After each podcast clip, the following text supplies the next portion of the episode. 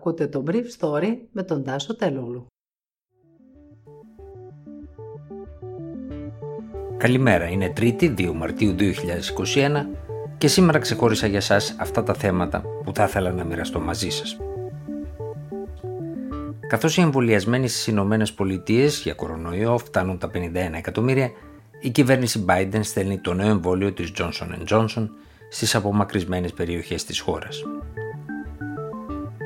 Η Ελλάδα δεν θα διαχωρίσει την πρώτη από τη δεύτερη δόση των εμβολίων και επιμένει στη διασφαλισμένη χορήγηση και των δύο δόσεων. Ο διορισμένος από τον Ερντογάν πρίτανης του Μπογάζηση τοποθετεί έναν καθηγητή φυσικής επικεφαλής των κοινωνικών επιστημών.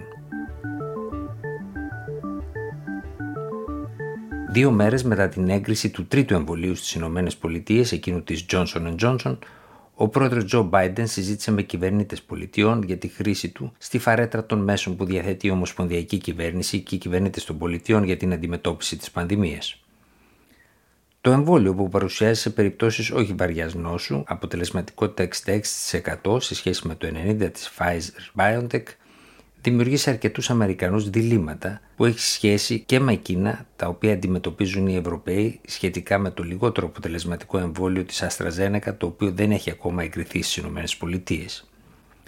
Ο κυβερνήτης της Βόρειας Ντακότα, Ντακ Μπέρκαμ, είπε ότι η εισαγωγή του νέου εμβολίου της Johnson Johnson δημιουργεί αναστολή ως προς το ίδιο αλλά και ως προς τη μάρκα του.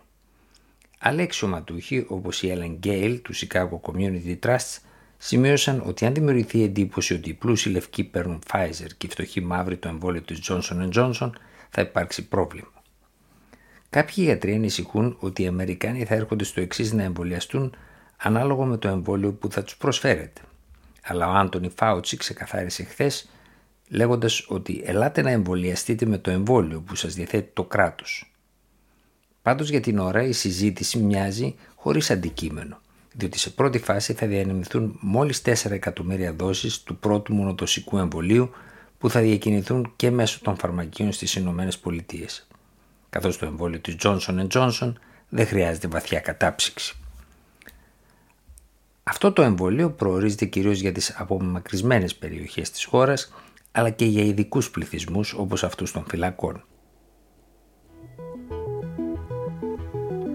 Εν τω μεταξύ, χθες η πρόεδρος της Επιτροπής Εμβολιασμών στην Ελλάδα, καθηγήτρια Μαρία Θεοδωρίδου, μίλησε για πρώτη φορά για τα νέα δεδομένα που συγκεντρώνονται σε όσους κάνουν μία μόνο δόση από τα εμβόλια δύο δόσεων, λέγοντας χαρακτηριστικά ότι η καθυστέρηση της δεύτερης δόσης δεν ακυρώνει την ανοσολογική απόκριση της πρώτης. Η δήλωση αυτή της Προέδρου της Επιτροπής Εμβολιασμών θεωρήθηκε ότι θα μπορούσε να σημαίνει στροφή στην πολιτική των διασφαλισμένων δύο δόσεων που ακολουθεί η ελληνική κυβέρνηση, αλλά καλά πληροφορημένες πηγές που έχουν την ευθύνη της εμβολιαστικής καμπάνιας μου διευκρίνησαν αργότερα το βράδυ ότι κάτι τέτοιο αποκλείεται. Ένα μέλος της Επιτροπής Εμβολιασμών μου είπε ακόμα ότι απλά πρόκειται για μέρος της διεθνούς συζήτησης που γίνεται και στην Ελλάδα όλο και πιο έντονη. Η κυρία Θεοδωρίδου κατέστησε σαφές χθες το απόγευμα στο Υπουργείο Υγείας ότι η σύσταση της Επιτροπής για τη κρίση του εμβολίου της Αστραζένεκα από πολίτες άνω των 65 ετών βρίσκεται στα πρόθυρα της επανεξέτασης ενώπιση των αποτελεσμάτων των εμβολιασμών με αυτό το εμβόλιο ανθρώπων άνω των 65 στο Ηνωμένο Βασίλειο και ειδικότερα στη Σκωτία. Σήμερα το εμβόλιο της Αστραζένεκα γίνεται στη χώρα μας από πολίτες 60 έως 64 χρονών μετά την αρχική σύσταση της Επιτροπής Εμβολιασμών να μην γίνεται σε πολίτες άνω των 65 ετών γιατί δεν υπάρχουν ακόμα αρκετά δεδομένα από τη μελέτη της φάσης 3 πριν την έγκριση του εμβολίου από τον Ευρωπαϊκό Οργανισμό Φαρμάκων. Ο εκλεκτός του Ερντογάν νέος πρίτανης του Πανεπιστημίου Μπογάζιτσι, Μελίχ Μπολού, διόρισε έναν φυσικό επικεφαλής του τομέα των ανθρωπιστικών επιστημών. Ενώ το Μέσο Ανθρωπιστικών Επιστημών είχε ήδη οργανώσει ψηφοφορία για την επιλογή του επικεφαλής του, ο Μπουλού που έχει διοριστεί από τον Ερντογκάν τον Ιανουάριο τοποθέτησε τον εκλεκτό του. Μάλιστα το διδακτικό προσωπικό είχε εκλέξει το νέο επικεφαλής με 197 ψήφους υπέρ και 4 κατά, αλλά αυτό δεν φαίνεται να επηρέασε το νέο πρίτανη και τις διαδικασίες που αποφάσισε να ακολουθήσει.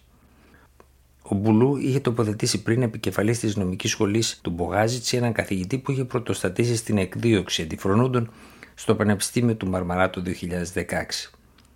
Η νομική σχολή του Μπογάζιτσι, όπως και η σχολή μέσων μαζικής ενημέρωσης, δημιουργήθηκαν με ανακοίνωση του Προέδρου Ερντογάν. Ήταν το Brief Story για σήμερα 2 Μαρτίου 2021.